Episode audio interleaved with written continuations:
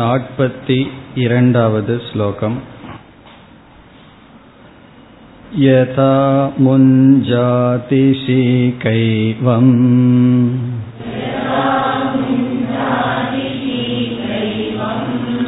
आत्मा युक्त्या समुद्धृतः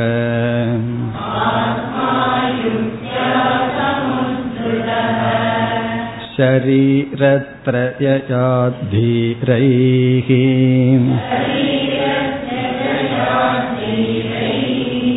परं ब्रह्मैव जायते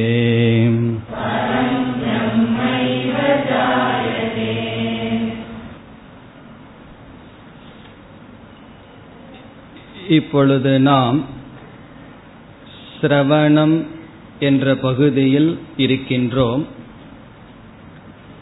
சிரவணம் என்பது உபனிஷத்தினுடைய மைய கருத்து என்ன என்று புரிந்து கொள்வதற்காக செய்யப்படுகின்ற சாதனை. சாஸ்திர விசாரம் அல்லது குருவிடமிருந்து சாஸ்திரத்தை கேட்டல். கேட்டல் என்றால் ஒரு முறை கேட்டல் அல்ல. விசாரம் செய்து எதுவரை சிரவணம் என்றால் உபனிஷத்தினுடைய மைய கருத்து இதுதான். வேதாந்தம் இதைத்தான் சொல்ல வருகிறது என்று புரிந்து கொள்ளும் வரை செய்கின்ற விசாரத்திற்கு சிரவணம் என்று பெயர். இந்த சிரவணத்தில் இரண்டு அங்கங்கள் இருக்கின்றது. அதில் ஒரு அங்கத்தை முடித்தோம். முதல் அங்கம் என்னவென்றால் ஆத்ம அனாத்ம விவேகம் ஆத்ம அனாத்ம விவேகம் என்பது அறிவு சுரூபமான ஆத்மாவும் ஜடஸ்வரூபமான இந்த மூன்று ஷரீரங்கள் அல்லது பஞ்ச கோஷங்களும் வேற்றுமையில்லாமல் கலந்திருக்கின்றது. இந்த ஆத்மஸ்வரூபத்தை பஞ்ச கோஷத்திலிருந்து பிரித்தல் ஆத்ம அனாத்ம விவேகம் என்று சொல்லப்படுகிறது. இங்கு அனாத்மா என்றால் பஞ்ச கோஷங்கள் அல்லது ஷரீரத்ரயம் ஆத்மா என்றால் அறிவு சுரூபம் விவேகம் என்றால் விவேச்சனம் பிரித்தல். நான் நான் என்று சொல்லிக் கொண்டிருக்கும் பொழுது இந்த நான் என்ற சொல்லில் அறிவு சுரூபமான ஆத்மாவும் இந்த உடலும் சேர்ந்து பிரகாசிக்கின்றது. இப்ப நான் நடக்கின்றேன் நான் படிக்கின்றேன் நான் உறங்குகின்றேன் நான் பேசுகின்றேன் என்ற வார்த்தைகளிலெல்லாம் என்ன சேர்ந்திருக்கின்றது? அனாத்மாவும் ஆத்மாவும் கலந்திருக்கின்றது. இதை பிரித்தல் சிரவணத்தின் முதல் அங்கம். அதைத்தான் இதுவரை நாம் செய்து முடித்தோம். நாற்பத்தி இரண்டாவது ஸ்லோகத்தில் இது முடிவடைந்தது. அப்படி பிரிக்கும் பொழுது கவனமாக இருக்க வேண்டும் என்று உபனிஷத் எச்சரிக்கை விடுகின்றது. அதை இங்கு வித்யாரண்யர் நமக்கு ஞாபகப்படுத்துகின்றார். முஞ்சாத் இஷிகா ஏவம். எப்படி முஞ்சா என்ற புல்லிலிருந்து கூர்மையான புல்லிலிருந்து உள்ளே இருக்கின்ற தண்டு கவனமாக பிரிக்கப்படுகின்றதோ ஏவம் ஆத்மா யுக்தியா சமுத்திருதக இந்த ஆத்ம தத்துவமானது யுக்தியின் மூலமாக வெளியே எடுக்கப்பட்டது. இதெல்லாம் யாரால் செய்ய முடியும்? யார் தன்னை அனாத்மாவிலிருந்து பிரித்து கொள்ள முடியும்? தீரைகி என்று சொன்னார். தீரைகி என்றால் தகுதியுடையவர்களால் சாஸ்திரத்தில் சொல்லப்பட்ட தகுதிகள் யாருக்கு இருக்கின்றதோ அவர்களினால் செய்யப்பட்டது. எங்கிருந்து எடுக்கப்பட்டது? ஷரீர திரதயாத். திரதயம் என்றால் மூன்று. மூன்று ஷரீரத்திலிருந்து இந்த ஆத்மாவானது பிரிக்கப்பட்டது. இது வந்து ஒரு பகுதி. இனிமேல் அதை என்ன செய்ய வேண்டும் என்பதையும் இங்கு கூறியுள்ளார். பரம் பிரம்மைவ ஜாயதே. இப்படி பிரிக்கப்பட்ட ஆத்மா பிரம்மஸ்வரூபமாக இனி அறியப்பட வேண்டும். இப்ப இத்துடன் முதல் பகுதி முடிவடைந்து விட்டது.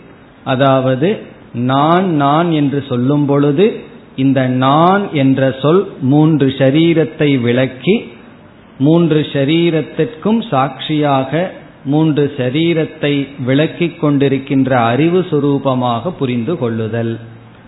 இப்படி செய்துவிட்டால் நான் என்று நான் சொல்லும் பொழுது அல்லது உணரும் பொழுது அந்த நான் என்பதற்கு அர்த்தம் அறிவு சுரூபமான அல்லது இங்கு ஆரம்பத்தில் வித்யாரண்யர் கூறிய சம்வித் சுரூபம் ஞான சுரூபம். இந்த நானை இனி என்ன செய்ய வேண்டும் என்ற கேள்வி வரும்பொழுது அடுத்தது நாற்பத்தி மூன்றாவது ஸ்லோகத்தில் ஆரம்பித்து நாற்பத்தி எட்டு வரை ஜீவ பிரம்ம ஐக்கியம் வருகின்றது. இனிமேல் அடுத்த டாபிக் ஜீவ பிரம்ம ஐக்கியம். இந்த அனாத்மாவிலிருந்து பிரிக்கப்பட்ட நான் என்ற தத்துவத்தை பரபிரம்மத்துடன் சேர்த்தல் ஜீவ என்றால் இங்கு இவ்விதம் பிரிக்கப்பட்ட ஆத்மாவை பிரம்மத்துடன் ஐக்கியப்படுத்துதல் அந்த தலைப்பு வருகின்றது நாற்பத்தி மூன்றாவது ஸ்லோகம் परापरात्मनोरेवम् युक्त्या सम्भावितैकता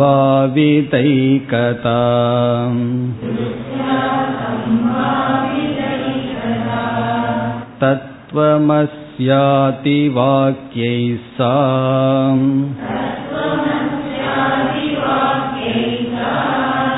भागत्यागेन लक्ष्यते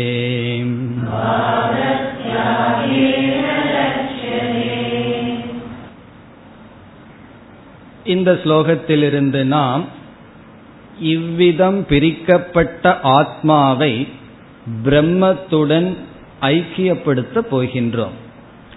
பிரம்மத்துடன் ஐக்கியம் என்றால் இந்த ஆத்மா பரபிரம்மமாகவே இருக்கின்றது என்கின்ற இந்த கருத்தை பார்க்க போகின்றோம். இதுதான் மைய கருத்து. இதை இங்கு ஆரம்பித்து நாற்பத்தி எட்டு வரை நாம் பார்க்க போகின்றோம். சில முகவுரையுடன் நாம் இனி இந்த ஸ்லோகத்திற்கு செல்லலாம். ஏன்னா இதற்கு? சில பேஸ் போட வேண்டியது இருக்கு. இதற்கு செல்லும் பொழுது சில ஆதாரங்கள் தேவைப்படுகின்றது. எந்த ஞானத்தையும் நாம் அடைய வேண்டுமென்றால் அந்த ஞானத்தை அடைய அதற்கென்ற உபாயத்தை பயன்படுத்த வேண்டும்.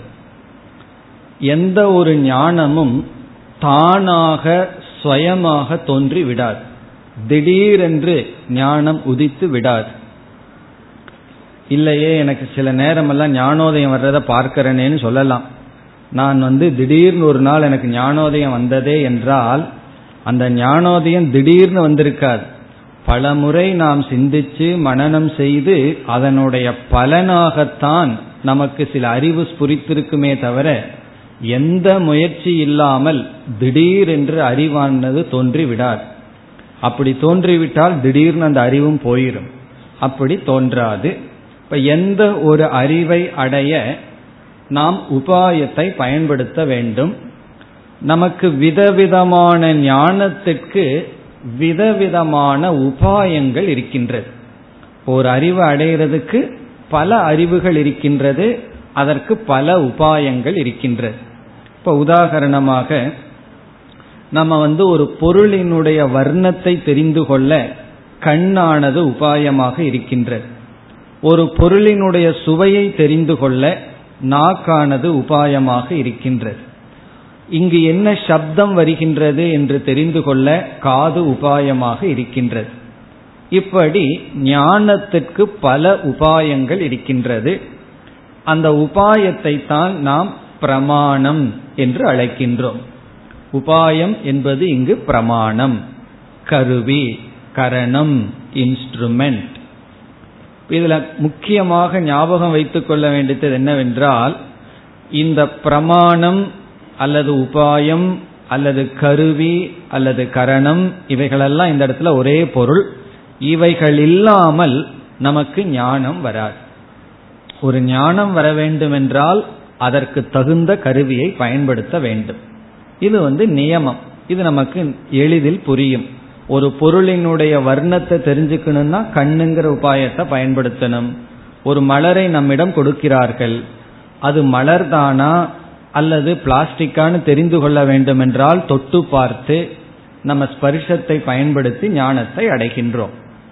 இப்ப இந்த நியமம் உண்மை என்றால் சில சமயங்களில் நாம் விபரீத ஞானத்தை அடைகின்றோம்.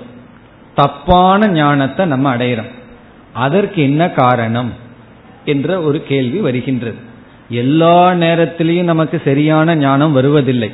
நான் அதை தப்பா புரிஞ்சுட்டேன் தப்பா புரிந்து கொண்டேன் அல்லது நான் அவரை தவறாக நினைத்து கொண்டேன். ஒருவர் போலயே ரெண்டு பேர் இருக்கிறார்கள். கண்ணில் பார்த்து தப்பா நினைச்சிட்டோம். அண்ணன் நினைச்சிட்டு தம்பிகிட்ட பேசிட்டு இருப்போம். தம்பி நினைச்சு அண்ணங்கிட்ட பேசிட்டு இருப்போம். பிறகுதான் தவறு செய்து விட்டேன்னு நாம் புரிந்து கொள்கின்றோம். இப்ப இந்த பிராந்தி ஞானம் வருவதற்கு என்ன உபாயம்? என்பது அடுத்த கேள்வி. அதுவும் சும்மா வந்துடாது ஒரு தப்பான அறிவும் திடீரென்று வந்து விடாது. அதற்கும் கருவிகள் தேவை. ஏன்னா இதனால தப்பா பார்த்துட்டேன். தப்பாக நான் புரிந்து கொண்டேன் எல்லாம் சொல்றோம். இப்ப அது எதனால் வருகிறது என்று கேட்டால் இந்த பிரமாணத்தை தவறாக பயன்படுத்தும் பொழுது தவறான ஞானம் வருகின்றது. இப்ப கண்ணு ரொம்ப நல்லா இருந்தா சரியான ஞானம் வருது. கண்ணுல ஏதாவது குறை இருந்தால் எந்த ஒரு உபாயம் நமக்கு சரியான அறிவை கொடுத்துட்டு இருந்ததோ அதே உபாயம்தான் நமக்கு தவறான அறிவை கொடுக்கின்றது. கண்ணு தானே இது பொருள்னு காட்டியது. அதே கண்ணு வந்து ரெண்டு ரெண்டா காட்டுதுன்னு வச்சுக்குவோமே காட்டும். இப்ப அந்த கண்ணு தான் நமக்கு எதை கொடுக்கின்றது? தப்பான ஞானத்தை கொடுக்கின்றது. இப்ப இதிலிருந்து என்ன தெரிய வருகின்றது? ஒரு ஞானம் வர நமக்கு பிரமாணம் தேவை. அந்த பிரமாணத்தை தவறாக கையாளும் பொழுது அதே பிரமாணத்தின் மூலமாக அஜானம் அல்லது விபரீத ஞானம் வருகின்றது. இப்ப ஞானமும் விபரீத ஞானமும் பிரமாணத்தின் மூலமாக வருகின்றது. பிரமாணத்தை சரியா பயன்படுத்தினா ஞானம் தவறாக பயன்படுத்தினால் விபரீத ஞானம். இதே போல தர்க்கமும் அப்படித்தான். தர்க்கம் எல்லா சமயத்திலையும் நமக்கு சரியான அறிவை கொடுத்துறார். சில சமயங்கள்ல தவறாக தர்க்கத்தை பயன்படுத்துவோம். தவறான லாஜிக்ல தவறான முடிவுக்கு நாம் வருகின்றோம். ஆகவே நமக்கு சரியான ஞானம் வேண்டும் என்றால் நம்ம எங்க கவனம் கொடுக்க வேண்டும் என்றால் அந்த பிரமாணத்தை நான் எப்படி பயன்படுத்துகின்றேன் என்ற விஷயத்துல நமக்கு கவனம் தேவை. நமக்கு எல்லாத்துக்கும் சரியான ஞானம்தான் வேணும்னு விருப்பம். கயிற்றை பார்க்கும் பொழுது கயிறாவே பார்க்கணுங்கிறது தான் நல்லது விருப்பம். அதை பாம்பா பார்க்கறதுங்கிறது தவறு. அப்படி பார்த்துட்டாலும் பரவாயில்ல கொஞ்ச நேரம் பயம் ஓடிடுவோம். பாம்பை கயிறா பார்த்துட்டோம்னா என்ன ஆகிறது? அது ரொம்ப டேஞ்சரா போயிடும் அப்படி இந்த பிரமாணத்தை கொஞ்சம் கவனமாக கையாண்டால் நாம் அதிலிருந்து சரியான ஞானத்தை அடைவோம் விபரீத ஞானத்தை அடைய மாட்டோம். இதில் இங்கு இந்த ஆத்மாவினுடைய சொரூபம் என்ன என்ற ஞானத்தை அடைய வேண்டும். இப்ப நாம எந்த ஞானத்துக்காக வந்துள்ளோம்? நம்முடைய என்னுடைய உண்மையான தன்மை என்ன? என்னுடைய சொரூபம் என்ன? என்ற ஞானத்துக்கு வந்துள்ளோம். இந்த ஞானத்தை கொடுக்கின்ற பிரமாணம் எது? என்ற கேள்வி வருகிறது. இந்த கண்ணு இந்த ஞானத்தை எனக்கு கொடுத்துருமா? பிறகு வாய் கொடுத்துருமா? அல்லது நுகர்ந்து பார்த்தா நான் யாருன்னு கண்டுபிடிக்க முடியுமா? என்ற கேள்வி வரும்பொழுது நாம் படித்துள்ளோம் இந்த சாஸ்திரம் அல்லது வேதாந்தம் என்பதுதான் பிரமாணம். இந்த வேதாந்தத்தினுடைய சப்ஜெக்ட் மேட்ரு நம்ம தான் நான் ஒவ்வொரு சயின்ஸுக்கும் ஒவ்வொரு சப்ஜெக்ட் மேட்டர் இருக்கு. அப்படி வேதாந்தம் யாரை பற்றி பேசுகிறது? வேதாந்தத்தினுடைய விஷயம் என்ன என்றால் நான் தான் வேதாந்தம்ங்கிறது கண்ணாடி போல. இப்ப கண்ணாடியில் எப்படி நம்மையே காட்டி கொடுக்கின்றதோ அதுபோல இந்த உபனிஷத் நம்மை காட்டி கொடுக்கின்றது. இந்த கண்ணாடி கொஞ்சம் ஒரு மாதிரியா இருந்ததுன்னா நம்ம ஒரு மாதிரி ஆயிருவோம். சில கண்ணாடி எல்லாம் பெண்டா இருக்கும். அதை பார்த்தோம் அப்படின்னா நமக்கே பயந்துரும். இப்படியா நம்ம இருக்கோம் அப்படிங்கிற எண்ணம் வந்துடும் அதே போல வேதாந்தத்தை கொஞ்சம் கவனமா பார்க்கணும். வேதாந்தம்ங்கிற ஒரு பிரமாணத்தை நாம் நன்கு கையாள வேண்டும். இனி வேதாந்தம்ங்கிறது எப்படிப்பட்ட பிரமாணம் என்றால் இது சப்த ரூபமான பிரமாணம். வேதாந்தம்ங்கிறது சப்தம். ஏன்னா வாக்கியத்தின் மூலமாக நமக்கு உபதேசத்தை செய்கின்றது வேதாந்தம் வேற விதத்தில் நமக்கு உதவி செய்வதில்லை. ஒரு சப்த ரூபமாக இது நமக்கு வாக்கிய ரூபமாக இருந்து நமக்கு அறிவை புகட்டுகின்றது. நம்ம வாக்கியத்தில் எத்தனையோ ஞானத்தை அடைகின்றோம். பரோட்ச ஞானத்தையும் அடையிறோம் அபரோக்ஷ ஞானத்தையும் அடையிறோம். இப்போ ரிஷிகேஷ்ங்கிற ஒரு இடத்தை பற்றி நமக்கு ஒன்றுமே தெரியவில்லை. ஒருவர் அங்கு சென்று வந்தவர் அதை பற்றி எல்லா விஷயங்களையும் சொல்கின்றார். நாம் அதையெல்லாம் கேட்டவுடனே அங்கு செல்வதற்கு ஒரு எழுபது சதவீதம் தயாராயிடுறோம் காரணம் என்ன? அந்த சப்த ஞானத்தினால அங்கு எப்படி இருக்கும் என்னென்ன தேவைகள்ங்கிற அறிவெல்லாம் நம்ம அடைஞ்சிடறோம் பிறகு அங்கு சென்றவுடன் அது அபரோக்ஷ ஞானம் ஆகின்றது.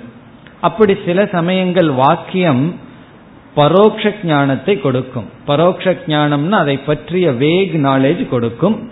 சில சமயம் வாக்கியம் ஒரு பொருளை பற்றிய நேரடியான ஞானத்தையும் நமக்கு கொடுக்கும். அதெல்லாம் எந்த பொருளை அந்த வாக்கியம் பேசுதோ அதனுடைய அடிப்படையில். இப்ப உபனிஷத் என்பது சப்த ரூபமாக வாக்கிய ரூபமாக இருந்து நமக்கு ஞானத்தை கொடுக்கின்றது. இனி இப்பொழுது என்ன விசாரம் செய்கின்றோம் என்றால் பொதுவாக ஒரு வாக்கியம் ஒரு சென்டென்ஸ் எந்தெந்த விதத்தில் நமக்கு அறிவை கொடுக்கும் என்று இப்பொழுது பார்க்க ஆரம்பிக்கின்றோம். ஒரு வாக்கியம் ஒரு சென்டென்ஸ் எப்படியெல்லாம் நமக்கு ஞானத்தை கொடுக்கும்? அதுல நான்கு விதத்தை இப்பொழுது பார்க்கின்றோம். ஒரு சென்டென்ஸ் வந்து நான்கு விதத்துல நமக்கு அறிவை கொடுக்கும். இது வேதாந்தத்துக்கு முக்கியமோ இல்லையோ ஈவன் பிராக்டிக்கல் லைஃப்ல சாதாரணமா ரெண்டு பேர்த்து பேசிக்கொண்டு இருக்கும் பொழுது ஒருவருடைய வாக்கியத்தை நம்ம எப்படி பொருள்படுத்த வேண்டும்ங்கிற அறிவு ரொம்ப தேவை. என்ன சிலர் வந்து நகைச்சுவைக்காக ஏதாவது சொல்லியிருப்பார்கள். நம்ம அதை சீரியஸா எடுத்துட்டு துக்கப்பட்டு இருப்போம். அதுக்கப்புறம் சொல்லுவார்கள் நான் சீரியஸா இதை சொல்லல. அப்ப இதுல இருந்து என்னன்னா அந்த வாக்கியத்தை சீரியஸா எடுத்துக்கிறது ஒரு அறிவு பேசாம சாதாரணமா எடுத்துக்கிறது இனியொரு விதமாக பொருள்படுத்துகின்ற முறை. அப்படி ஒரு வாக்கியம் எந்தெந்த விதத்துல எப்படிப்பட்ட அறிவை நமக்கு கொடுக்கும் என்பதில் நாலு விதத்தை இப்பொழுது நாம் தேர்ந்தெடுத்திருக்கின்றோம். ஒரு வாக்கியம் நமக்கு அர்த்தத்தை கொடுக்கின்ற விதத்திற்கு எந்த விதத்துல நமக்கு அறிவை புகட்டுகிறதோ அந்த மெத்தட் அந்த விதத்தை நாம் சமஸ்கிருதத்தில் விருத்திகி என்று அழைக்கின்றோம். இப்ப விருத்திகி என்றால் எந்த விதத்தில் ஒரு வாக்கியம் நமக்கு அறிவை புகட்டுகின்றது. அந்த விதத்துக்கு பேரு மெத்தடுக்கு பேரு விருத்தி. விருத்தினா எண்ணம்னு ஒரு ஒரு பொருள் இருக்கிறது அது இங்க அல்ல. விருத்தினா மெத்தட் எந்த விதத்தில் ஒரு வாக்கியம் நமக்கு அறிவை கொடுக்கின்றதோ. அதுல வந்து முதல் விருத்தி முதல் விதம் முக்கியா விருத்திகி என்று சொல்லப்படுகிறது. முக்கியா விருத்திகி இப்போ முக்கியா விருத்திகி என்றால் ஒரு வாக்கியத்தை நம்ம கேட்கின்றோம். கேட்ட உடனே அதற்கு எந்த விதமான ஒரு கற்பனையும் இல்லாமல் அதை அப்படியே பொருள் எடுத்துக்கொண்டால் அது முக்கியா விருத்திகி நேரடியாக பொருள் கொள்ளுதல். நம்மளுடைய இமேஜினேஷன் எல்லாம் அங்க ஒன்றும் கிடையாது. ஒருத்தர் வாக்கியத்தை சொன்னா லிட்டரலா டிக்ஷனரி படி என்ன அர்த்தமோ அதை அப்படியே எடுத்து கொள்ளுதல். அதுதான் முக்கிய விருத்தி. சாதாரணமா இந்த விற்த்தியில தான் நம்ம விவகாரம் பண்ணுவோம். நம்ம வந்து சாதாரணமா பேசும் பொழுது இப்படித்தான் பேசணும். முக்கியமாகத்தான் நம்ம பொதுவா பேசணும் பேசிக்கொண்டு இருப்போம்.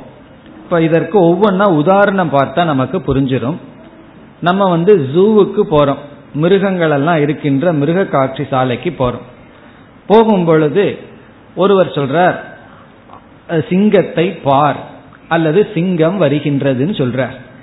இப்ப சிங்கம் வருகின்றதுங்கிற வாக்கியத்துக்கு நம்ம அங்க என்ன பொருள் எடுத்துக்குவோம்? உடனே அங்க ஒரு சிங்கம் உள்ளிருந்து வர்றத பார்ப்போம். இதுதான் முக்கியா விருத்தி. இப்ப சிங்கம் வருகின்றதுங்கிற வார்த்தைக்கு சிங்கம்ங்கிறதுக்கு இலக்கணப்படி டிக்ஷனரி படி என்ன அர்த்தமோ அதை அப்படியே எடுத்துட்டோம்னா அது முக்கியா விருத்திகி சாதாரண லைஃப்ல இந்த இந்த விற்பி தான் அதிகமாக பயன்படுத்தப்படும். இனி இரண்டாவது என்னவென்றால் இரண்டாவது முறை இரண்டாவது விதம் வாக்கிய நமக்கு அறிவை கொடுப்பது கௌனி விற்த்திகி கௌனி விற்த்திகி என்பது இரண்டாவது. இப்ப இதற்கு நம்ம இதே உதாரணத்தை வச்சுக்குவோம். இப்ப இந்த இடத்துல ஸ்கூல்ல இருக்கோம். ஜூல கிடையாது. ஸ்கூல்ல இருக்கும்போது ஒரு பையன் வர்றான். மீசை முறுக்கிட்டு. ஏதோ சிங்கம் வருது பாருன்னு சொல்றோம். இதனுடைய அர்த்தம் என்ன? சிங்கம் வருது அப்படிங்கிற வார்த்தையை ஸ்கூல்ல பயன்படுத்தும் பொழுது அங்க நம்ம வந்து முக்கிய விற்த்தியை எடுத்துக்கொள்ள கூடாது எடுத்துட்டா ஓடணும். ஏன்னா சிங்கம் வந்துருதே சாப்பிட்டுருமேன்னு பயந்துட்டு ஓடுவோம். ஆனா நம்ம என்ன புரிஞ்சுக்கிறோம்? ஒரு பையனை வந்து இவர் குறிப்பிடுகின்றார்.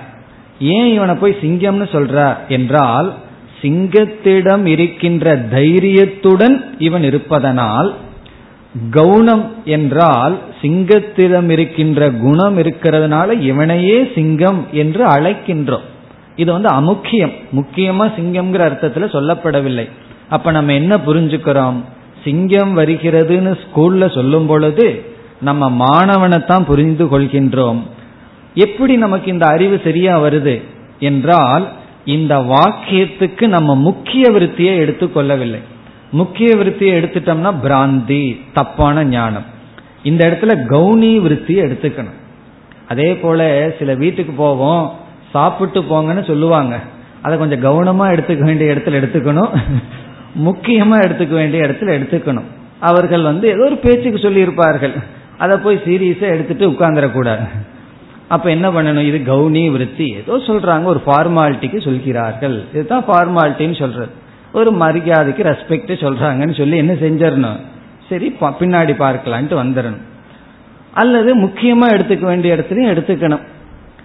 அவர் வந்து தப்பா எடுத்துட்டார் நான் ஏதோ சும்மா சொல்றேன்னு எடுத்துட்டாருன்னு எடுத்துக்கூடாது அது அந்த சூழ்நிலைக்கு தகுந்த மாதிரி எடுத்துக்கொள்ள வேண்டும். அப்ப எந்த இடத்துல முக்கியமா அவர்களுடைய வார்த்தைக்கு அர்த்தம் எடுத்துக்கணும்? இதை வந்து ஃபிகரேட்டிவ் அப்படின்னு ஆங்கிலத்தில் சொல்வார்கள். ஃபிகரேட்டிவ்னா அந்த இடத்துல அந்த லிட்டரெல்லாம் எடுத்துக்கொள்ள கூடாது அதுல வேற ஏதோ ஒன்ன சம்பந்தப்படுத்தி சூழ்நிலைக்கு தகுந்த மாதிரி புரிந்து கொள்ள வேண்டும். இதையும் நம்ம அடிக்கடி பயன்படுத்துவோம். கவுனி விற்த்திகி இப்ப முதல்ல சாதாரணமா பயன்படுத்துறது ஒரு சென்டென்ஸை காதல கேட்டவுடனே அந்த சென்டென்ஸ் அப்படியே புரிந்து கொண்டு விவகாரம் செய்தால் அந்த சென்டென்ஸை புரிந்து கொண்ட எந்த கஷ்டமும் அந்த இடத்துல வரவில்லை என்றால் அதை நம்ம பயன்படுத்துறோம். ஸ்கூல்ல வந்து முதல்ல முக்கிய விருத்தி தான் மனசுக்கு ஞாபகம் வரும். சிங்கம் வருதுன்னு சொன்ன உடனே உடனே சிங்கம் வருகிறதுங்கிற அறிவு தான் வரும். உடனே நம்ம அந்த வாக்கியத்துக்கு வேறொரு தாத்பரியத்தை கொடுத்து மாணவன் என்று புரிந்து கொள்கின்றோம். இனி மூன்றாவது ஒன்று இருக்கின்றது. இப்படி பல இருக்கின்றது. இங்க நம்ம வந்து ஒரு உதாரணத்துக்காக நாள் எடுத்துக்கொள்கின்றோம். மூன்றாவது வந்து வியஞ்சனாவிருத்திகி என்று சொல்லப்படுகிறது. வியஞ்சனாவிருத்திகி இப்ப வியஞ்சனாவிருத்திகி என்றால் அந்தந்த இடத்துக்கு தகுந்தாற்போல் ஒரு சொல் முழுமையான வேறு அர்த்தத்தை கொடுக்கும். அந்தந்த இடத்துக்கு தகுந்தாற்போல் புரிந்து கொள்ள வேண்டும். அதற்கு நம்ம சில உதாரணம் பார்க்கலாம். இப்ப வந்து ஒரு தாய் வந்து குழந்தைக்கு ஒரு ரூல் பண்ணி வச்சிருக்கா. என்னன்னா ஸ்கூல்ல இருந்து வந்த உடனே ஆறு மணி வரைக்கும் தான் விளையாட வேண்டும். ஆறு மணிக்கு வீட்டுக்குள்ள வந்து படிக்கணுங்கிறது ஒரு ரூல். இது யார் யாருக்கும் தெரியும்? குழந்தைக்கும் அம்மாவுக்கு மட்டும் தெரியும். இப்ப மணி ஆறு ஆயிடுது. ஆனா அந்த குழந்தைக்கு என்ன டைம் பார்த்துட்டா விளையாடும்? அது வாட்டுக்கு விளையாடிட்டு இருக்கு. இப்ப தாய் சொல்கின்றால் மணி ஆறு ஆகுது அப்படின்னு குழந்தைக்கு சொல்றா. இதனுடைய அர்த்தம் என்ன? குழந்தை என்ன புரிஞ்சுக்கும்? நான் வீட்டுக்குள்ள வரணும். அதுதான் அர்த்தம். அதே போல இவர் காலையில அம்மா வந்து கணவன் கிட்ட சொல்றார் மணி எட்டு ஆகுது ஒழுங்கா ஆபீஸுக்கு போங்க. நேரம் ஆயிடுதுன்னு அர்த்தம். அதே போல காலையில எட்டு ஆகுதுன்னு குழந்தைகிட்ட சொல்லும் பொழுது எட்டு மணிக்கு ஸ்கூலுக்கு போறது பழக்கமா இருந்தா இப்ப நான் வீட்டை விட்டு புறப்படணும் என்று புரிந்து கொள்கின்றார். அதே போல கார்ல இடம் இருக்கான்னு கேட்கிறோம் நம்ம பார்த்தா தெரியாதா இடம் இருக்கா இல்லையான்னு சொல்லி கார்ல இடம் இருக்கான்னு கேட்டா எனக்கு லிப்ட் கொடுக்குறீங்களாங்கிறது அர்த்தம். நீங்க எங்க போறீங்கன்னு சொன்னா அந்த டைரக்ஷன்ல போனா நானும் வர்றேன்னு அர்த்தம். இப்படி இந்த வாக்கியத்துக்கு அப்படியே பொருள் எடுத்துக்கொள்ள கூடாது இப்ப ஒருவர் கேட்கிறார் கார்ல இடம் இருக்கான்னு. இடம் இருக்குன்னு சொல்லிட்டு நீங்க பாட்டுக்கு போனீங்கன்னு வச்சுக்கோங்க அவருக்கு கோவம் வந்துடும் பிறகு ஏன் என்ன நீ லிப்டே கொடுக்கலையேன்னா? அங்க தர்க்கம் பேசக்கூடாது. நீ எங்கிட்ட லிப்டா கேட்ட. கார்ல இடம் இருக்கான்னு கேட்டேன். அதுக்கு நான் பதில் சொன்னேன் அவ்வளவுதான். அப்படியெல்லாம் சொல்லக்கூடாது. கார்ல இடம் இருக்கான்னு கேட்கறனுடைய தாற்பயம் என்ன? நான் வரலாமா? அப்படி ஒரு லிட் அந்த வாக்கியத்தை மட்டும் எடுத்துக்கொண்டு நம்ம பேசிக்கொண்டு இருக்கக்கூடாது. நம்ம வீட்டுக்குள்ள குடும்பத்துல எல்லா பிரச்சனைக்கு என்ன காரணம் தெரியுமோ அந்த வாக்கியத்தை மட்டும் எடுத்துக்கொள்வோம். இப்ப வந்து இத வந்து சாஸ்திரத்துல என்ன சொல்வார்கள்? தாய் வந்து குழந்தை மீது கோவப்பட்டு விஷம் புங்ஷுவ அப்படின்னு ஒரு வார்த்தை சொல்கின்றார் நீ விஷத்தை குடி அப்படின்னு சொல்றார் இப்ப இதை எப்படி எடுத்துக்கணும்னா உண்மையிலேயே தாய் வந்து குழந்தைய போய் விஷத்தை குடி அப்படின்னு சொல்லவில்லை கோபத்தை வெளிப்படுத்தி இருக்கின்றார் இப்ப இந்த இடத்துல ஒரு அறிவுள்ள குழந்தை என்ன புரிஞ்சுக்கணும்? இந்த வார்த்தைக்கு முக்கியத்துவம் கிடையாது. இதை நம்ம எடுத்துக்கொள்ளவே கூடாது. இந்த இடத்துல கோபம் வெளிப்பட்டு இருக்கின்றது. அவ்வளவுதான். இப்படி நம்ம புரிந்து கொண்டால் தொண்ணூத்தொன்பது சதவீதமான மிஸ் அண்டர்ஸ்டாண்டிங் இருக்காது. காரணம் என்ன? எல்லோருமே முக்கிய விருத்தியில முக்கிய விருத்தியை விட்டுறது. வெஞ்சனா விருத்தியில முக்கிய விருத்தியை எடுத்துக்கிறது. அப்படி அந்த பேச்சுக்கு நீங்க அன்னைக்கு அப்படி சொன்னீர்கள். அதுதான். கோபத்துல சொல்லியிருக்கலாம் அல்லது ஸ்லிப் ஆயிருக்கலாம். அவர்களுடைய வார்த்தை ஸ்லிப் ஆகி சொல்லியிருக்கலாம். அறியாமையில சொல்லியிருக்கலாம். வேற இன்டென்ஷன்ல சொல்லியிருக்கலாம். அந்த பாவனையை பார்க்காம அந்த வார்த்தையை மட்டும் எடுத்து பிடிச்சிட்டு இருக்கிறது அதனால் என்ன ஆகுதுன்னா விபரீத ஞானம் வருகின்றது இப்ப ஏன் விபரீத ஞானம் வருதுன்னா ஒரு வாக்கியத்தை எப்படி பொருள்படுத்த வேண்டும் என்ற அறிவில்லை என்றால் ஒவ்வொரு வாக்கியமும் விபரீத ஞானத்தை கொடுக்கலாம். ஆனா அந்த வாக்கியம்தான் ஞானத்தை கொடுக்கணும். அதே ஞானத்தை கொடுக்கிற வாக்கியம் நமக்கு தவறான ஞானத்தையும் கொடுக்கலாம். இப்படி முக்கியா விருத்தி கௌணி விருத்தி வியஞ்சனா விருத்தி என்றெல்லாம் பல விதத்துல வாக்கியங்கள் பொருள் கொடுக்கும். இதெல்லாம் இந்த மூன்று உதாரணம் தான் இனி நான்காவதாக இனி ஒரு விருத்தி இருக்கின்றது. அது லக்ஷணா விருத்திகி என்று சொல்லப்படுகிறது. லக்ஷணா விருத்திகி இந்த லட்சணத்துக்கு தான் நம்ம வரணும். இது வர்றதுக்கு முன்னாடி உதாரணத்துக்கு மூணு பார்த்தோம் அவ்வளவுதான். லக்ஷணா விருத்திகி இப்ப லக்ஷணா விருத்திகி என்றால் ஒரு வாக்கியத்தை நம்ம கேட்கிறோம்.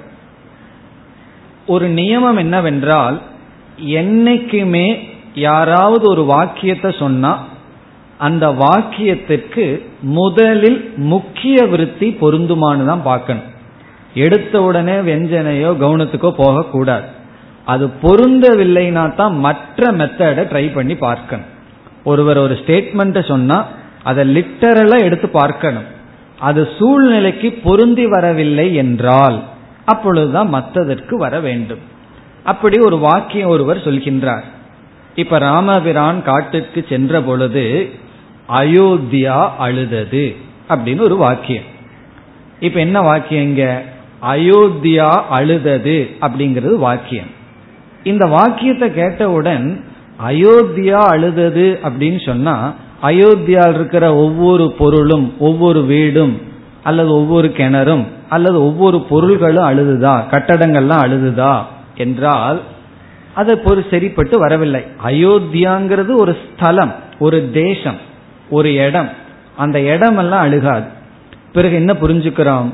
அயோத்தியா அழுததுங்கிற வாக்கியத்தை நம்ம முக்கியமா எடுத்துக்கொண்டால் அந்த இடத்திற்கு சரியாக பொருள் வரவில்லை. அதனால நம்ம என்ன புரிஞ்சுக்கிறோம்? அயோத்தியாவை விட்டுட்டு அயோத்தியாவில் வாழ்கின்ற மக்களை எடுத்துக் கொள்கின்றோம். அதுவும் மனிதர்களை தான் எடுத்துக்கிறோம். அங்க இருக்கிற ஆடு மாடெல்லாம் எடுத்துக்கொள்வதில்லை இப்ப அயோத்தியாவினுடைய மக்களை மட்டும் நம்ம புரிந்து கொள்கின்றோம். இப்ப அயோத்தியா அழுததுங்கிற வாக்கியத்தை கேட்டவுடன் அயோத்தியாவை தியாகம் செய்துட்டு அயோத்தியாவில் வாழ்கின்ற மக்கள் அழுதார்கள்னு புரிந்து கொள்கின்றோம். இப்படி புரிந்து கொள்வதுதான் லக்ஷணா விருத்திகிங்கிறதுனால அந்த வாக்கியத்தோட சம்பந்தப்பட்ட வேறு ஒரு பொருளை எடுத்துக்கொண்டு நாம் அந்த இடத்தில் பொருள்படுத்துகின்றோம்.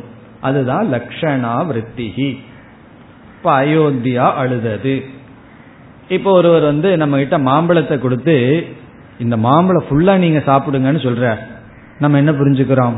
அவர் சொன்னது அப்படியே கேட்கணும்னு சொல்லி அந்த கொட்டை எல்லாத்தையுமா சாப்பிட்டுறோம்.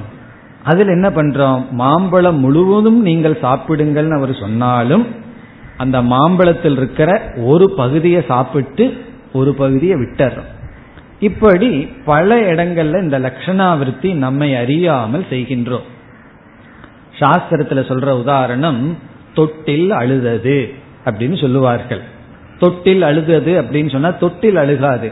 தொட்டிலில் இருக்கின்ற குழந்தை அழுதது என்று நாம் புரிந்து கொள்கின்றோம்.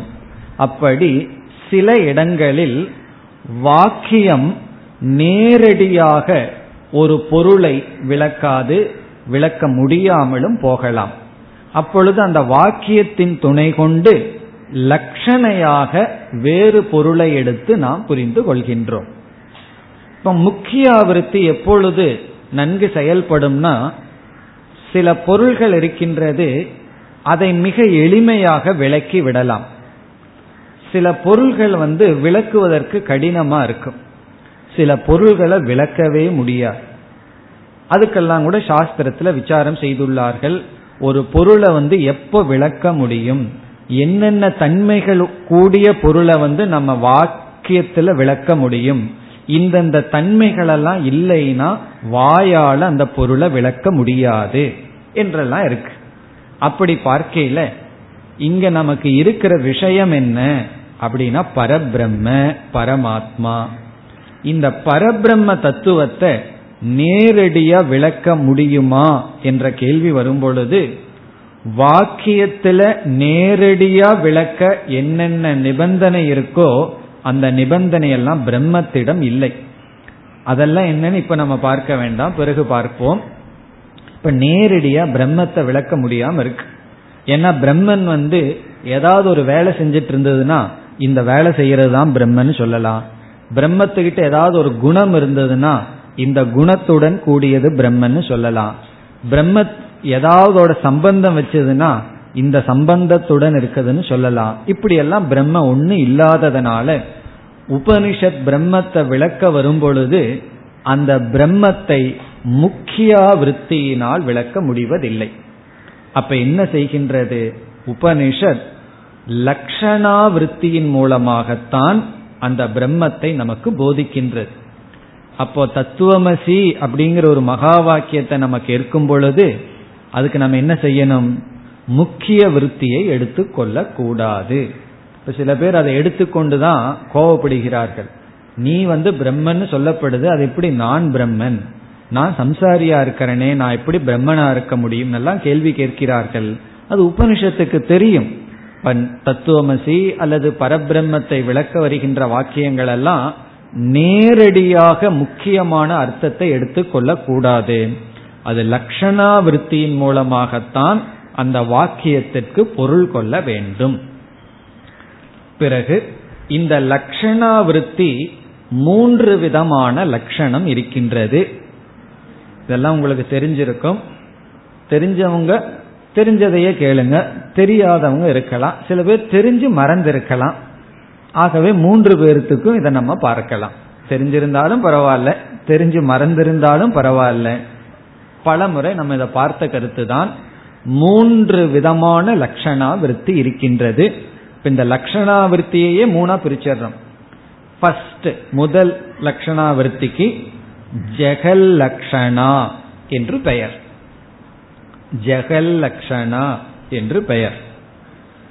ஜெகல்லக்ஷணா என்றால் ஒரு வாக்கியத்தை நம்ம கேட்கிறோம். இப்ப வந்து அயோத்தியா அழுதது அப்படிங்கிற வாக்கியத்தையே வச்சுக்கலாம். அல்லது தொட்டில் அழுதது அல்லது இந்தியா விளையாடியது. இது போன்ற வாக்கியங்கள். இந்தியா விளையாடியது அயோத்தியா அழுதது தொட்டில் அழுதது இப்படிப்பட்ட வாக்கியத்தை எடுத்துக்கொள்ளலாம். அதுல ஒரு வாக்கியத்தை எடுத்துக்கொள்ளலாம் அயோத்தியா அழுதது. இப்ப இந்த வாக்கியத்தை எடுத்துட்டு இந்த வாக்கியம் எனக்கு சரியான பொருளை கொடுக்கணும். அழுததுங்கிற வார்த்தைக்கு எனக்கு பொருள் தெரியும். எல்லாத்துக்கும் தெரியும். அழுது அழு யார் அழுகாதவர்கள் இருக்கிறார்கள்? இப்ப அழுகிறதுனா என்னன்னு தெரியும். அயோத்தியாங்கிறது ஜடமான தேசத்தை குறிக்குது. இப்ப ஜடமான பொருள் அழுததையெல்லாம் நம்ம பார்த்தது கிடையாது. அப்படி அழுகும்னா ஃப்ரிட்ஜ் எல்லாம் அழுக ஆரம்பிச்சிரும் பானை எல்லாம் அழுக ஆரம்பிச்சிரும். அதெல்லாம் அழுகிறது இல்லை ஜடமான பொருள் அழுவதில்லை. மனிதர்கள் தான் நமக்கு புரிந்து கொள்கின்றோம். அப்போ அயோத்தியா என்கின்ற சொல்லினுடைய முழு பொருளை தியாகம் பண்ணிடுறோம்.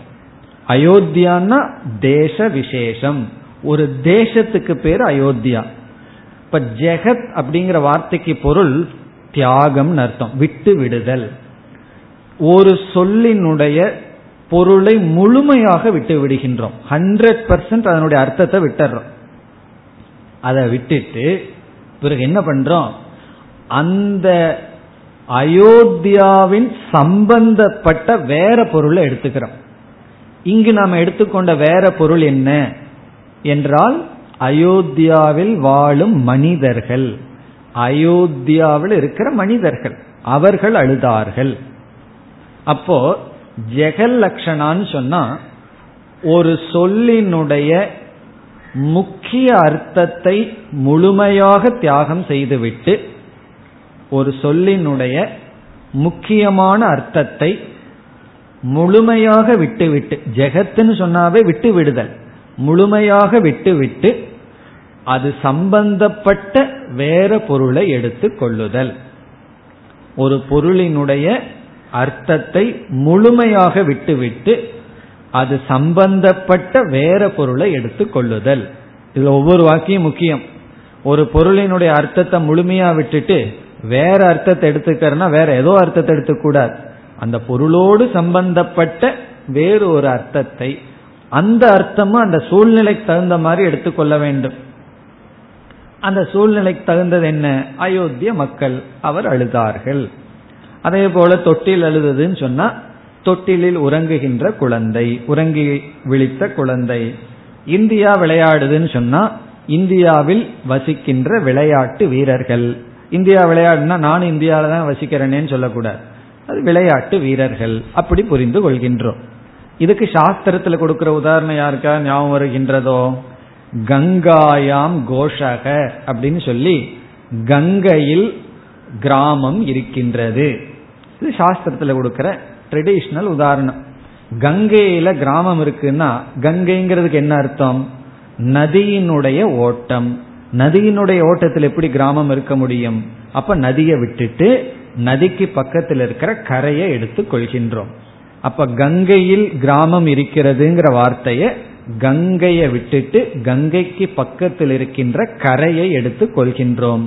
அப்படி ஒரு வாக்கியத்தை கேட்டு முழுமையா அந்த வாக்கியத்தை விட்டுட்டு அது சம்பந்தமான வேறொரு அர்த்தத்தை எடுத்து அந்த சூழ்நிலையை சரியாக புரிந்து கொண்டால் அது ஜெகல் லட்சணையின் மூலமாக நான் வாக்கியத்தை புரிந்து கொண்டேன் என்று பொருள். இதெல்லாம் நம்ம டெய்லி செய்யறது தான் சாஸ்திரத்துல முறைப்படுத்தி வைத்துள்ளார்கள். இனி இரண்டாவது என்னவென்றால் அஜகல் லக்ஷணா. இதுக்கு ஜஸ்ட் ஆப்போசிட் அஜகல் லக்ஷணா. ஜெகல் லக்ஷணான முழுமையா விட்டுறது. அஜகல் லட்சணான்னு இரண்டாவது. இப்ப அஜகல் லட்சணா அப்படின்னா என்ன பொருள்னா ஒரு வாக்கியத்தை நம்ம கேட்கிறோம். கேட்டு அந்த வாக்கியத்துல ஒரு சொல் இருக்கிறது. அந்த சொல்லினுடைய அர்த்தத்தை நம்ம தியாகமே செய்வதில்லை. அந்த அர்த்தத்தை அப்படியே வச்சுட்டு பிறகு வேறு அர்த்தத்தை சேர்த்தி கொள்கின்றோம். இங்க என்ன ஆகுது? அங்க வந்து அந்த அர்த்தத்தை விட்டுட்டு வேற அர்த்தத்தை எடுத்துக்கிறோம். இங்க அந்த அர்த்தத்தையும் வச்சுட்டு பிளஸ் சம்திங் அந்த அர்த்தத்தோட இனி ஒன்னையும் சேர்த்தி புரிந்து கொண்டால்தான் அந்த இடத்துல வாக்கியம் நமக்கு சரியாக பொருள்படும். இதற்கு வந்து சாஸ்திரத்துல ஒரு உதாரணம் சொல்லப்படும். இப்ப நம்ம வந்து பிராக்டிக்கலா ஒருவர் வீட்டில் உட்கார்ந்து பேசிட்டு இருக்கோம். ஒருவர் வந்து காஃபி சாப்பிடுகிறார். நம்ம என்ன சொல்றோம்? எனக்கு ஒரு கப்பு கொடுங்கன்னு சொல்றோம். இப்ப இங்க சொன்ன வார்த்தை எனக்கும் ஒரு கிளாஸ் தேவை. அவ்வளவுதான் சொல்லியிருக்கோம். அவர் என்ன செய்யலாம் ரொம்ப புத்திசாலியா இருந்தா ஒரு கிளாஸை கொண்டு வந்து கொடுத்து நீங்க என்ன கேட்டீங்க? எனக்கு ஒரு கிளாஸ் வேணும்னு கேட்டீங்க கொடுத்தேன். அவர் என்ன செய்யணும்? அந்த கிளாஸ் தான் கேட்டாலும் அந்த கிளாஸ்ங்கிற அர்த்தத்தை விட்டுறக்கூடாது. டம்ளாருங்கிற அர்த்தத்தை விடாம அதுல இனி ஒன்னையும் கொஞ்சம் ஊத்தி அந்த காஃபியும் சேர்த்து கொடுத்தால் அது அஜகல் லட்சணா எனக்கும் ஒரு கிளாஸ் தேவை. இப்ப இந்த இடத்துல கிளாஸ்ங்கிறதுக்கு அவர் அப்படியே அர்த்தத்தை புரிந்து கொண்டால் என்ன ஆகும் இப்படித்தான் புரிஞ்சு கொண்டுட்டு ரகலை பண்ணிட்டு இருக்கோம் வீட்டுல என்ன செய்யணும்னா அந்த கிளாஸ் பிளஸ் அதுல காஃபியும் சேர்த்து அவர் கொடுப்பது போல. இதுக்கு சாஸ்திரத்துல கொடுக்கிற உதாரணம் என்னன்னா சிவப்பு ஓடியது.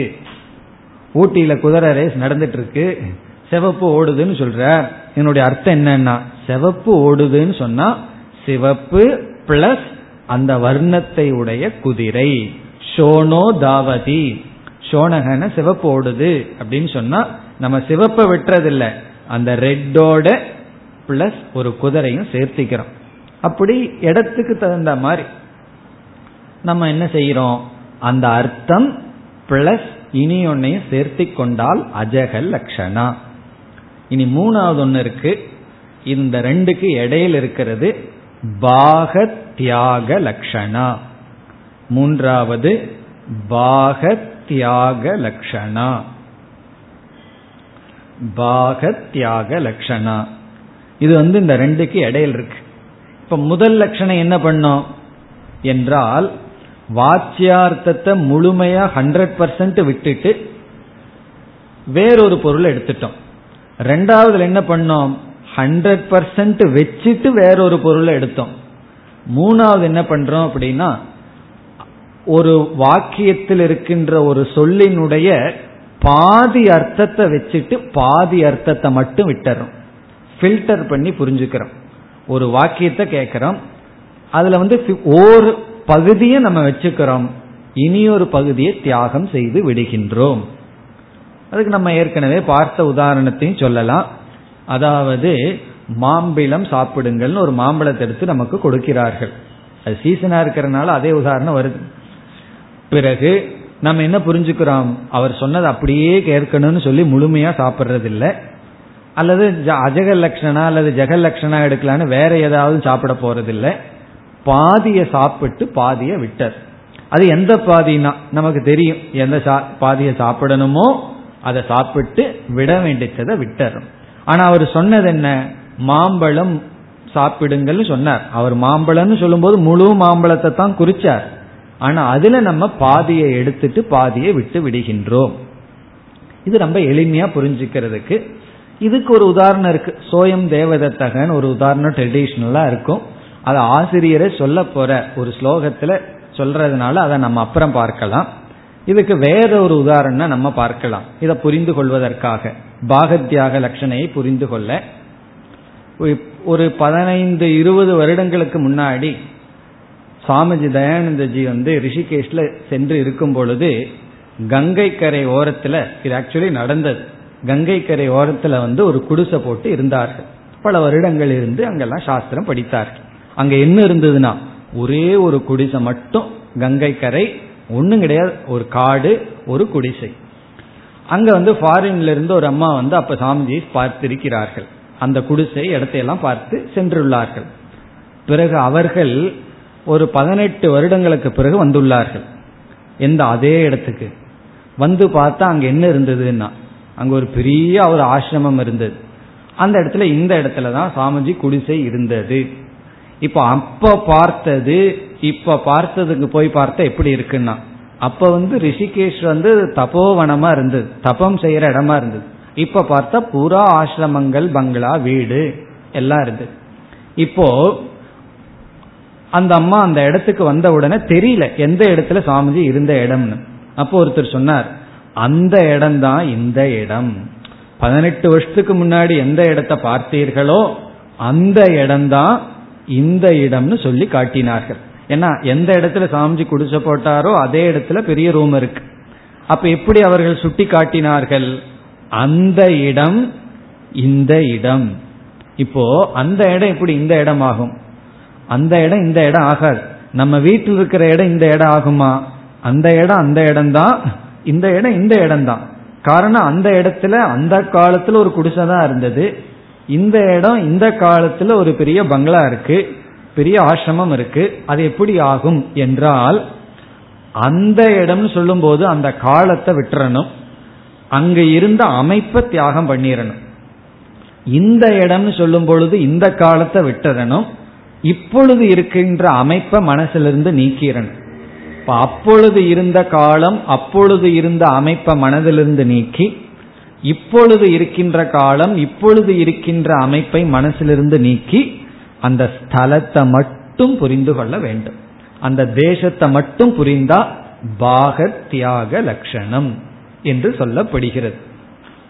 இனி இவ்வளவு எதற்குனா இப்போ இந்த இடத்துல வித்யாரண்யர் சொல்றார் உபனிஷத் வந்து நமக்கு ஒரு உபதேசத்தை செய்கின்றது. அந்த உபதேசம் வந்து தது துவம் அசி என்ற உபதேசம். இப்ப தது அப்படிங்கிற சொல்லுக்கு பொருள் அது அதுங்கிற சொல்லுக்கு பொருள் ஈஸ்வரன் பகவான். இப்ப ததுனா அது அதுனா ஈஸ்வரன். அது எப்படி தெரியும்னா அந்த இடத்துல உபனிஷத்து வந்து ஈஸ்வரனை ஆரம்பித்தது ஈஸ்வரனை பற்றிய விசாரத்தை ஆரம்பிச்சது. சதேவ சௌமிய இதமக்ர ஆசீத் அப்படின்னு சொல்லி அந்த சத்தினுடைய விசாரம் வந்து பிறகு ததுங்கிற வார்த்தையை பயன்படுத்தியது. பிறகு துவங்கிற சொல்லுக்கு என்ன பொருள்? நான். துவம்னு ஒருவர் சொன்னா நான் புரிந்து கொள்ளும் பொழுது அகம் நான் புரிந்து கொள்கின்றேன். நான்கிற சொல்லுக்கு ஜீவக அப்படின்னு அர்த்தம் ஜீவன். இப்ப தது அப்படின்னு சொன்னா ஈஸ்வரன் துவம் அப்படின்னு சொன்னா ஜீவன். பிறகு அடுத்த சொல் என்ன? அசி. அசின இருக்கின்றாய். இப்ப மொத்தமா நமக்கு என்ன பொருள் கிடைக்கின்றது? நீ ஈஸ்வரனாக இருக்கின்றாய். நீ அதுவாக இருக்கிறாய். இத கேட்ட உடனே நமக்கு உண்மையிலேயே ஒரு முரண்பாடு வருது. நான் நானா தான் இருக்கேன் நீங்க நீங்களா தான் இருக்கீங்க. அவரவர்கள் அவரவர்களாகத்தான் இருக்கிறார்கள். அது எப்படி நான் வேற ஆளாவதா இருக்க முடியும்? அது இருக்க முடியாது. இப்ப நம்மைய பார்த்து நீ அதுவா இருக்க? அப்படின்னு சொன்னா அது எப்படி இருக்கும்? நான் நானா தான் இருக்கேன். நீங்க நீங்களா இருங்கோ. அவரவர்கள் அவரவர்களாகத்தான் இருக்கிறார்கள். அப்படி இருக்கையில சாஸ்திரம் எப்படி நீ ஈஸ்வரனாக அல்லது பிரம்மனாக இருக்கின்றாய்னு சொல்ல முடியும்?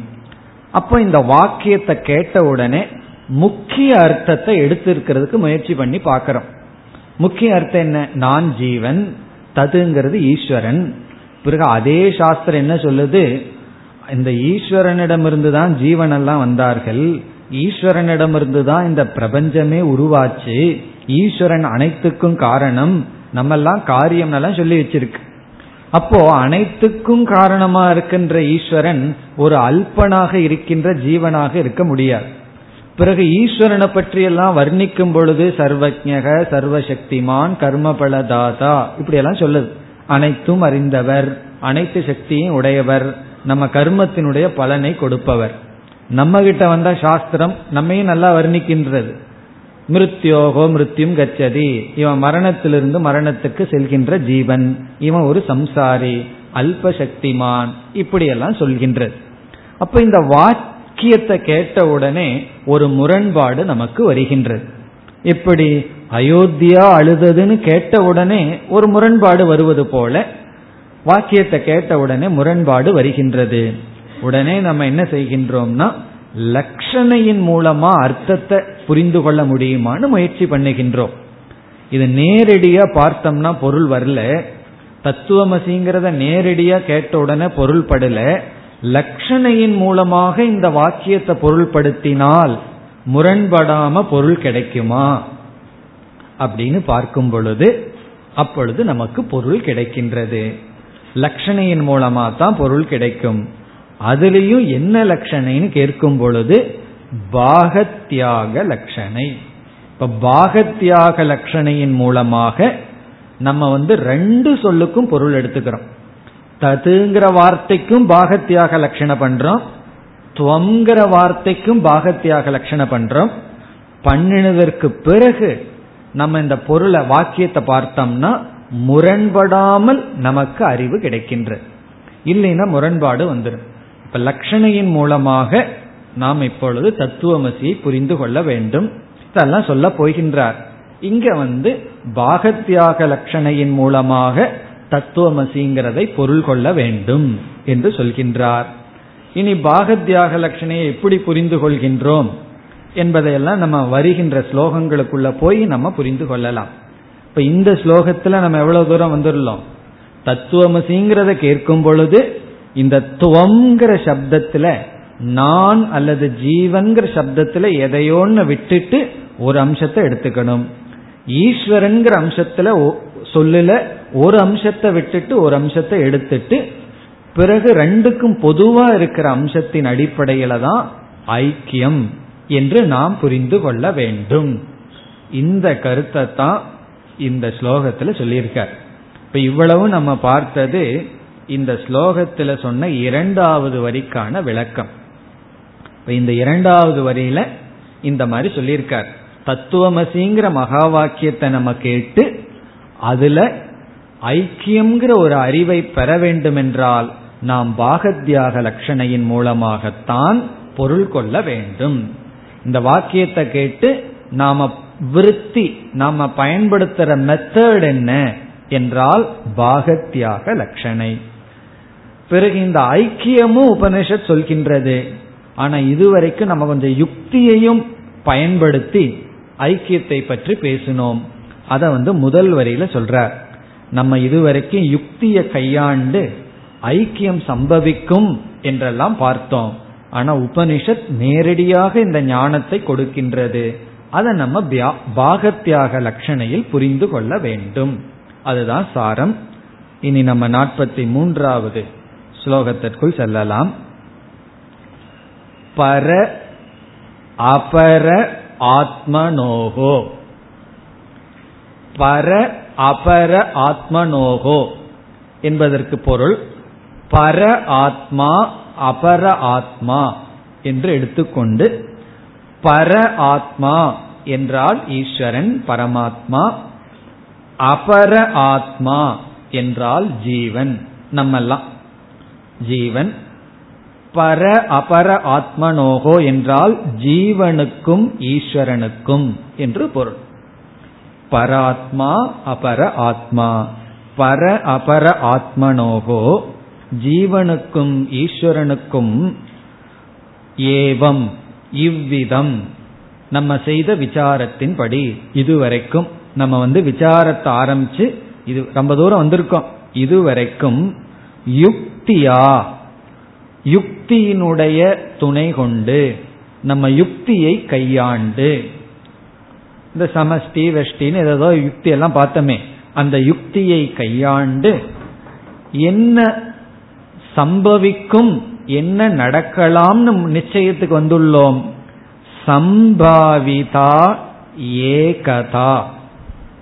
ஏகதா என்றால் ஒன்றாக இருக்கின்ற தன்மை. ஒன்னஸ் ஏகதா என்றால் அத்வைதம். ஒன்றாக இருக்கின்ற தன்மை வேறுபடாத தன்மை. ஏகதா. சம்பாவிதா என்றால் சம்பவிக்கும் என்று நாம் பார்த்தோம். சம்பாவிதா என்றால் அது சம்பவிக்காம போறதுக்கு சான்ஸ் இல்லைன்னு முடிவு பண்ணி வச்சிருக்கோம். இல்லாஜிக் அல்ல லாஜிக்கல் தான் யுக்திக்கு உட்பட்டதுதான் என்று பார்த்தோம். சம்பாவிதா என்றால் நம்ம யுக்தியின் மூலமாக ஒன்றாக இருத்தல் சம்பவிக்கும் என்று பார்த்தோம். சம்பவிக்காம போறதுக்கு வாய்ப்பில்லை. சம்பாவிதா. இப்ப ஜீவனுக்கும் ஈஸ்வரனுக்கும் உள்ள ஒன்றாக இருத்தல் என்ற தன்மை யுக்தியை நாம் பிரதானமாக கொண்டு அந்த தன்மையானது விளக்கப்பட்டது. பிறகு வெறும் யுக்தியை மட்டும் நம்ம பயன்படுத்த முடியாது. ஏன்னா சில பேர் இருக்கான் இதற்கு மேல யுக்தியை பயன்படுத்துவான். இதற்கு மேல யுக்தினா கு யுக்தின்னு அர்த்தம். அவன் வேறொரு யுக்தியை பயன்படுத்துவான் வேறொரு தர்க்கத்தை பயன்படுத்துவான். அந்த தர்க்கத்துல நம்ம எதை வேணாலும் நிலைநாட்டலாம். தர்க்கத்தின் துணை கொண்டு ஒன்ன நம்ம நிலைநாட்டலாம் அதே வேற தர்க்கத்தின் துணை கொண்டு அதற்கு ஆப்போசிட்டாம நிலைநாட்டலாம். அதுக்கு நம்ம ஏற்கனவே ஒரு உதாரணம் பார்த்துருக்கோம். பாதி கதவு திறந்திருந்தா பாதி கதவு மூடி இருக்கு முழு கதவு கதவு திறந்திருந்தா முழு கதவு மூடி இருக்கும் அப்படின்னு அர்த்தம். அப்படியா தர்க்கம்? இப்ப நம்ம ரூம்ல உட்கார்ந்துருக்கோம். ஒருவன் வந்து டோர் லாக் பண்ணியிருக்கு. நம்ம தர்க்கத்தையே நினைச்சிட்டு இருக்கோம். அவன் தட்டி கதவை திறங்கிறான் நம்ம அதுக்கு பதில் சொல்றோம். பாதி கதவு மூடி இருந்தா பாதி கதவு திறந்திருக்கும். முழு கதவு மூடி இருந்தா முழு கதவும் திறந்திருக்கும் உள்ளவான்னா. அவன் என்ன பண்ணுவான்? நேர டாக்டர்கிட்ட போயிடுவான். நம்ம அட்மிட் பண்றதுக்கு. காரணம் என்ன? தர்க்கத்துல விபரீதமான முடிவை நம்ம வந்து கொண்டு வரலாம். இப்ப தர்க்கத்துல எதையும் நிலைநாட்ட முடியாது. அதையும் உபனிஷத் சொல்லியிருக்கு. நைஷா தர்க்கேன மதிராப நேயா இந்த மதி வந்து அறிவு வந்து தர்க்கத்தினால எல்லாம் நிலைநாட்ட முடியாது. ஆகவே இரண்டாவது வரியில் என்ன சொல்றார்? தத்துவம் அஸ்யாதி வாக்கியைகி உபனிஷத்தானது தத்துவம் அசி என்ற வாக்கியங்களினால். தத்துவம் ஆதினா அகம் பிரம்மாஸ்மி. பிரஜானம் பிரம்ம அயமாத்மா பிரம்ம போன்ற மகா வாக்கியங்களினால் தத்துவமசி முதலிய வாக்கியங்களினால் இப்ப யுக்தியில சம்பவிக்கும் என்கின்ற ஒன்று என்ற தன்மை சம்பவிக்கும் என்பது தத்துவமசி முதலிய வாக்கியங்களினால் சா சான்னு ஒரு சொல் இருக்கு. சா என்றால் சா ஏகதா. அந்த ஒன்றாக இருக்கின்ற தன்மை. சானா அது அதுனா இந்த இடத்துல ஏகதா. அந்த ஒன்றாக இருக்கின்ற தன்மை பாகத்தியாகேன லட்சியதே பாகத்தியாகத்தின் மூலமாக லட்சியதே என்றால் லட்சணையின் மூலமாக அறிந்து கொள்ளப்படுகின்றது. லட்சியதேனா லட்சிய லக்ஷணாவிருத்தியா நியாயதே அப்படின்னு அர்த்தம். லட்சியதே இஸ் ஈக்குவல் டு லக்ஷணாவிருத்தியா நியாயத்தே லக்ஷணாவிருத்தினா என்ன? அது எப்படிப்பட்ட லட்சணை பாகத்தியாகம் என்ற லட்சணையின் மூலமாக அறியப்படுகின்றது. இவ்வளவு நம்ம பார்த்ததுக்கு என்ன காரணம்னா அங்க பாகத்தியாக லட்சணம்னு வார்த்தை போட்டிருக்கார். அதனுடைய விளக்கம் தான் இப்ப பாகத்தியாக லட்சணம்னா என்ன அர்த்தம்? ஒரு வாக்கியத்தை நம்ம கேட்கும் பொழுது அது முக்கிய அர்த்தத்தையே எடுத்துக்கொண்டால் முரண்படுகின்றது. அவர் விளையாட்டுக்கு சொல்லியிருந்தா பேசாம விட்டுட்டு போயிருக்கலாம். சீரியஸா வேற சொல்லியிருக்கு உபனிஷத். அப்ப என்ன பண்றோம்? வேறு சரியான அர்த்தத்தை பயன்படுத்துறதுக்கு லட்சணையின் மூலமா அர்த்தத்துக்கு போறோம். அதுலேயும் பாகத்யாக லட்சணைய பயன்படுத்தி நாம் இந்த மகா வாக்கியத்தை புரிந்து கொள்கின்றோம். இனி அடுத்த கேள்வி என்ன வரும்? இந்த தது துவங்கிற பதத்துல முக்கிய அர்த்தம் என்ன? எந்த பகுதியை விடணும்?